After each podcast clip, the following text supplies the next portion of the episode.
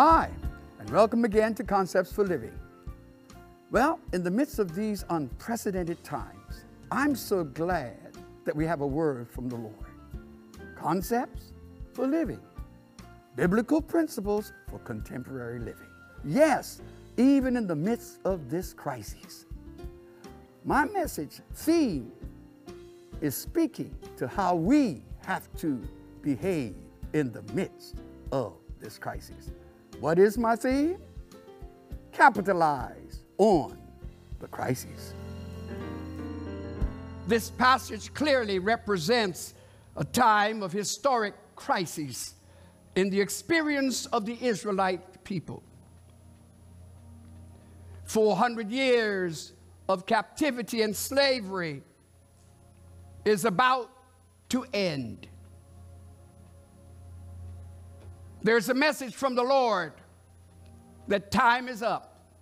Moses is in place. The situation, the conditions are ripe and ready for major change. I hope, if nothing else, through this word, someone who is listening, observing, watching, that you will come to the point of discovering that this for you today can mark the end of a time of bondage, slavery, and a time of freedom and liberty. So stay tuned. I go on to say that this book was written by Moses. It's the second book of the Bible. But its primary theme is please don't miss this redemption by the blood. Redemption by the blood. God's in the business of redeeming. No matter what the condition, no matter how bad the situation, God is in the business of redeeming. He brings redemption in an extraordinary time, and that is when we're at our worst. I want to believe that it's no coincidence that we are facing one of the world's worst crises in our lifetime. Conditions that are testing the extent of our natural resources and our personal resolve. It's a global crisis. I want to believe it's no coincidence that we are in the situation that we're in today. God said his eyes go to and fro throughout the whole earth to show himself strong on behalf of those whose hearts are before him. So then, notice, in spite of all of our modern advances in science and technology, we are yet in a position of dire need. In the words of Charles Dickens, you might be acquainted with this particular novel. Charles Dickinson, Dixon, uh, Dickens, excuse me, wrote The Tale of Two Cities. The Tale of Two Cities, writing concerning the conditions in London and in Paris in the year 1859. Listen to what he says. He says, It was the best of times and it was the worst of times. The best of times and the worst of times. I think this is an apt description of our day. With all of our advances, we're still in the worst of times. But you and I can experience the best out of the worst. Only God can do that. And so I think it's no coincidence that also our crisis comes at a time, Palm Sunday, Palm Sunday, the Sunday in the Christian calendar when Jesus presents himself and claims to be King of kings and Lord of lords. Jesus comes and he presents himself as the Savior of the world. It was a crisis then, it was a crisis in Moses' day, and it's a crisis in our day. This Palm Sunday can mark the change in your life from bondage to freedom, from captivity to liberty. It all can happen for you today, even through this word. So I want to believe it's a setup that God might bring even now liberty and freedom to those who have been bound throughout their lives. So, stay with me. I'm certain that God is speaking to us in uncertain terms, in no uncertain terms. I believe God is saying some things. Look around you. Look what's happening in our world. Look at the shift. It's never been so quiet. Our streets have never been so empty. Come on now, something's happening. God has called the attention of the world to the major issue, and the major issue that this world has forgotten their God. We can let bondage blind us to the extent that God is still God. He is still the ruler yet. And so you'll notice that God is speaking through this crisis. And our wise move would be to capitalize on the crisis. You may not want to believe it, but industrialists and entrepreneurs are already in the midst of capitalizing on the crisis. Oh, yes. Trying to make some profit out of the situation. And really, in business, it's nothing wrong with that. That's business. But then what about you and I? We are facing the same crisis. The question is can we capitalize on the crisis? Well, as always, we have three points to this message. One, the speech. God is talking. Two, the sign. And then three, the salvation. Stay tuned. You'll be blessed further through this message. I want to tell somebody this morning in the midst of your dark crisis, God's got a word for you. And the word is that when you thought you have stopped and had no other way of moving forward, God says, I'm going to cause you to capitalize on your crisis and you're going to start moving now in new freedoms, new liberties. I'm coming at midnight, but I want you to get ready to leave town. After 400 years of bondage, get ready to leave town. Some people have been living in bondage for 30, 40, 50, 60, and more years. But I bring word to you today. And the word I'm bringing to you is that regardless of how long it's been, God is getting ready to bring you out of your bondage. God's getting ready to do it because if you keep reading, God says that they were to take the blood and put it on the doorposts. Put the blood on the doorposts, the two posts, the vertical posts. And then I want you to put the blood on the lintel, which is at the top. And so when you look at that, you're asking, well, God, what are you saying? What are you, what are you telling me to do? God is saying, I want you to move into a new level because I'm getting ready to cause you to use a sign.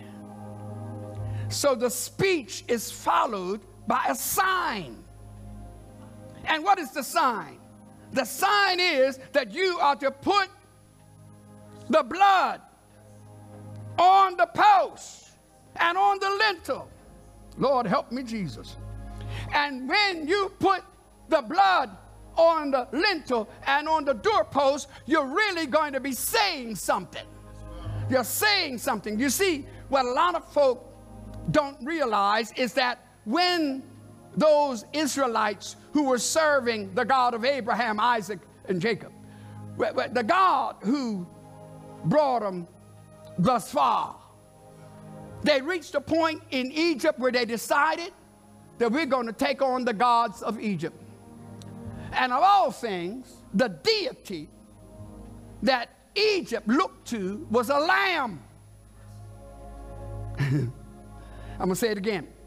They were in Egypt so long that they took on the ways of Egypt and they began to serve the God of the Egyptians. That's why God said, When I come, I'm going to deal even with those gods so that they will know just how helpless they are.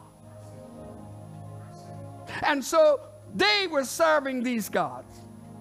But now, under this new information, that God is getting ready to move in our city. God's getting ready to move in our country. God's getting ready to move in our lives in a new way. So now the people are beginning to get the message. This is liberation time.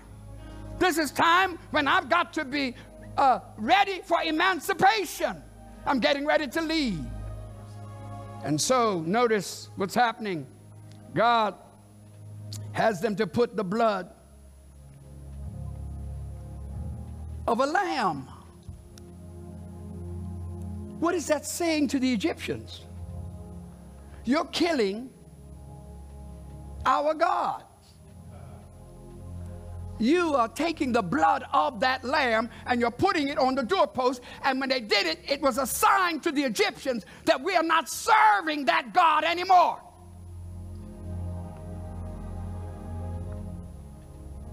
And that we renounce our allegiance to that God. There's some people right now who've been serving the wrong gods. And you need also to put a sign out and let the sign speak to those gods and says, As of what I have heard today, as of what I have received in my spirit today, I am turning my back on all of those other gods. Sometimes it's the God of finance.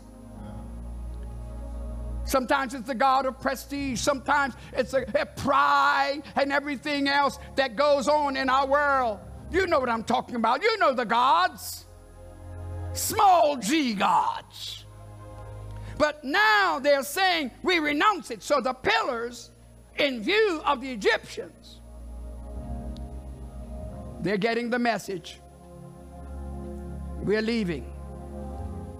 We renounce serving your gods.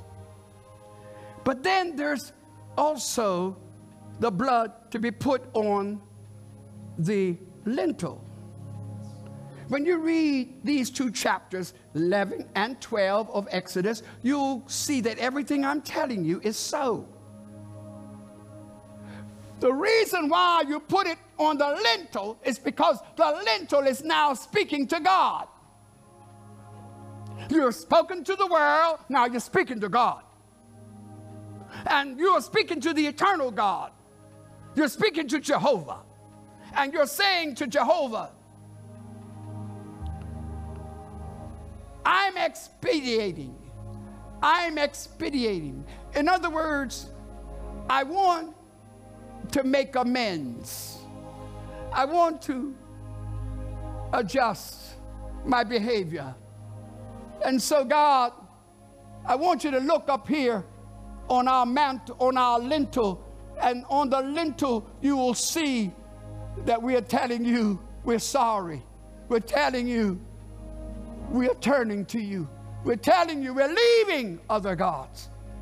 It was in view for God. The blood above, the blood above is to be seen by the God that is above. And so the adjustment is made. I like what William Smith, the author of the great dictionary, Smith's Dictionary, Smith's Theological Dictionary, if you please. Listen to what he says, and I quote Jesus himself was that paschal lamb, the spiritual Passover. In other words, Jesus was the lamb in type. The lamb was only a type of what Jesus would do. That's why when they were to kill the lamb, they could not break the lamb's legs. But out of the lamb, they had to use the blood because the blood represents sin cleansing. The blood represents that which God uses to make us pure again. What can wash away my sin? Nothing but the blood of Jesus. And so it was a type of Jesus. In fact, Paul puts it rather emphatic. He says in 1 Corinthians chapter 5 verse 7 and 8. He says, Christ is our Passover. Somebody needs to know that it's Passover time. I mean, it's Passover time on our religious calendar, but it's also Passover time in our lives. It's Passover time in my life. It's Passover time in your life to the extent that the Lamb of God, Jesus, on Palm Sunday comes to town and offers himself as the Savior of the world, and they rejected him. In fact, they vehemently rejected him. But nevertheless, the Bible says he came unto his own, and his own received him not. But as many as received him, to them gave he power to become the sons of God. Capitalize on your crisis and discover that even in the midst of your crisis, God can show salvation. So we have the speech, then we have the sign, now we have salvation. Salvation. This is what the word of the Lord is.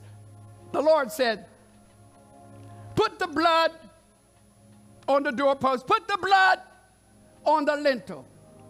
And when I see the blood, I'll pass over. Oh, my friend, the greatest thing that you can do today is to become blood covered. The greatest thing that you can aspire to, the greatest capitalization that you can make today is to become blood covered. I didn't say rich. I didn't say a bigger house or, or some other earthly thing, but I'm saying get covered. Let the blood of Jesus cover you. Jesus will cover you because he shed his blood for you and for me. Those two posts represented the cross that also had the vertical and the horizontal. The cross of Jesus is where we find the blood. It's on the doorpost. For when they pierced him in his side, the Bible says, out of his side flowed blood and water. Salvation is the only way. So, with you, with all of your situation, with all of your crises, the best way to capitalize, the best thing that can come out of this is that you find salvation.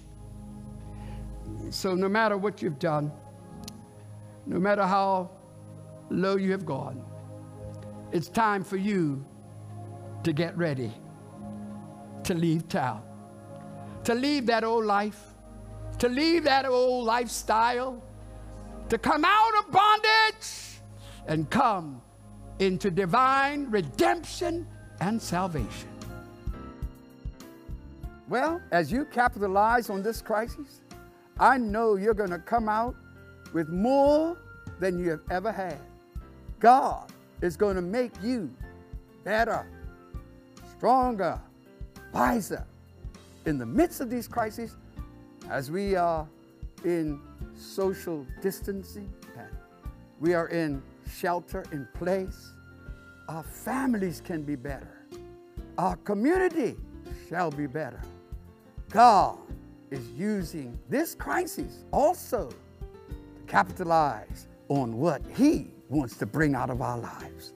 And so, as you capitalize on the crisis, may God bless you and yours. Thank you for viewing Concepts for Living. If you would like a CD, DVD, or download the entire message, go to our website, www.fcogchapel.org. We would like to hear from you. Please send an email for prayer or send a praise report on how God is blessing you through this program. We invite you to join us again for another Concepts for Living.